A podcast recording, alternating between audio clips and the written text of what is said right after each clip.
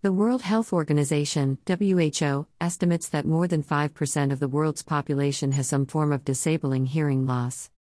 Doctors will describe someone as having hearing loss when they cannot hear well or at all. You may have heard the terms hard of hearing and deaf to describe hearing loss. But what do these terms actually mean? Is there a difference between them? In this article, we answer these questions and more. Causes Hearing loss refers to either partial or total reduction in the ability to hear sounds. Some diseases or circumstances that can cause deafness include chickenpox, cytomegalovirus, mumps, meningitis, sickle cell disease, syphilis, Lyme disease, diabetes, as studies have shown that people with diabetes are more likely to have some kind of hearing loss, http www.diabetes.co.uk slash diabetes complications slash hearing loss and deafness.html. A treatment for tuberculosis, TB, streptomycin, that is believed to be a key risk factor. Hypothyroidism, arthritis, some cancers, teenagers exposed to secondhand smoke. The inner ear is home to some of the most delicate bones in the body, and damage to the eardrum or middle ear can cause hearing loss and deafness in a range of ways. Hearing loss versus deafness. It is important to distinguish between the different levels of hearing loss. Hearing loss this is a reduced ability to hear sounds in the same way as other people. Deafness this occurs when a person cannot understand speech through hearing, even when sound is amplified. Profound deafness this refers to a total lack of hearing. An individual with profound deafness is unable to detect sound at all. The severity of hearing impairment is categorized by how much louder volumes need to be set at before they can detect a sound. Some people define profoundly deaf and totally deaf in the same way, while others say that a diagnosis of profound deafness is the end of the hearing spectrum. How does hearing work? Sound waves enter the ear, move down the ear or auditory canal, and hit the eardrum, which vibrates.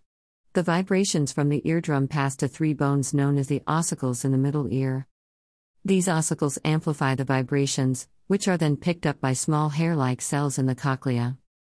These move as the vibrations hit them, and the movement data is sent through the auditory nerve to the brain. The brain processes the data, which a person with functional hearing will interpret as sound. Types There are three different types of hearing loss. 1. Conductive hearing loss. This means that the vibrations are not passing through from the outer ear to the inner ear, specifically the cochlea. This type can occur for many reasons, including an excessive buildup of earwax, glue ear, an ear infection with inflammation and fluid buildup, a perforated eardrum, malfunction of the ossicles, a defective eardrum.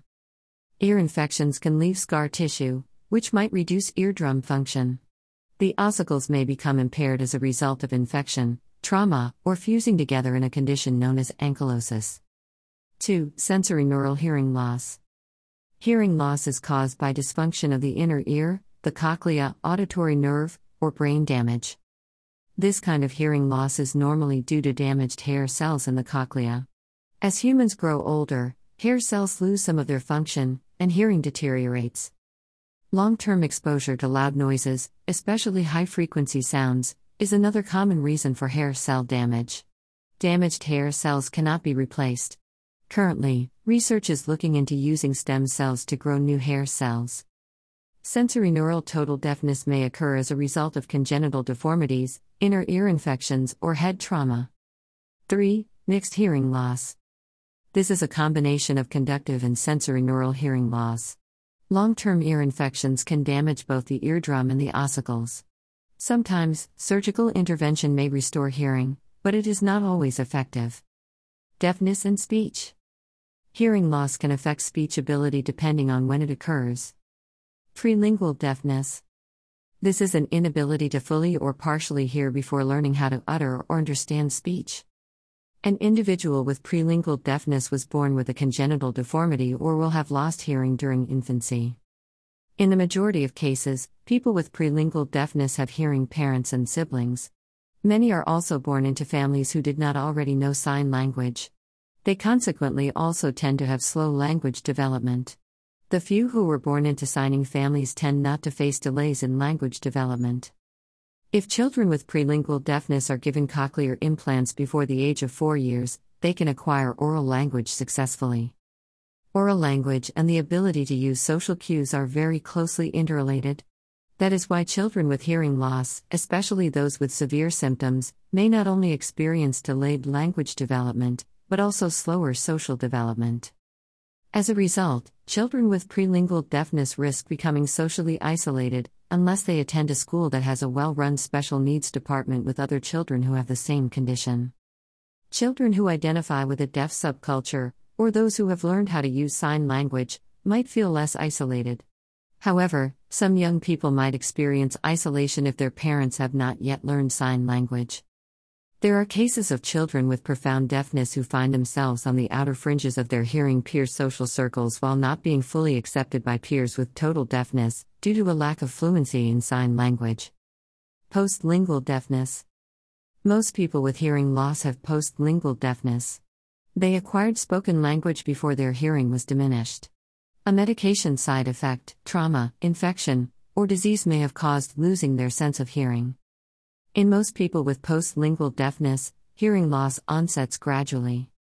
Household members, friends, and teachers may have noticed a problem before they acknowledge the disability. Depending on the severity of hearing loss, the individual may have had to use hearing aids, receive a cochlear implant, or learn how to lip read. People who experience hearing loss face different challenges, depending on when it occurs and how long it takes to develop. They might have to become familiar with new equipment, undergo surgery, learn sign language and lip reading, and use various communication devices. A feeling of isolation is a common problem, which can sometimes lead to depression and loneliness. A person with postlingual hearing loss also has to face the often distressing process of coming to terms with a disability. The condition may also pose challenges for household members, loved ones, and close friends, who have to adapt to the hearing loss. Miscommunication can place a strain on relationships, not only for the person with the hearing impairment, but also the people around them. If the hearing loss is gradual and has not yet been diagnosed, family members may mistakenly believe that the individual with the condition is becoming more distant. Follow healthqueries.in for more health related content.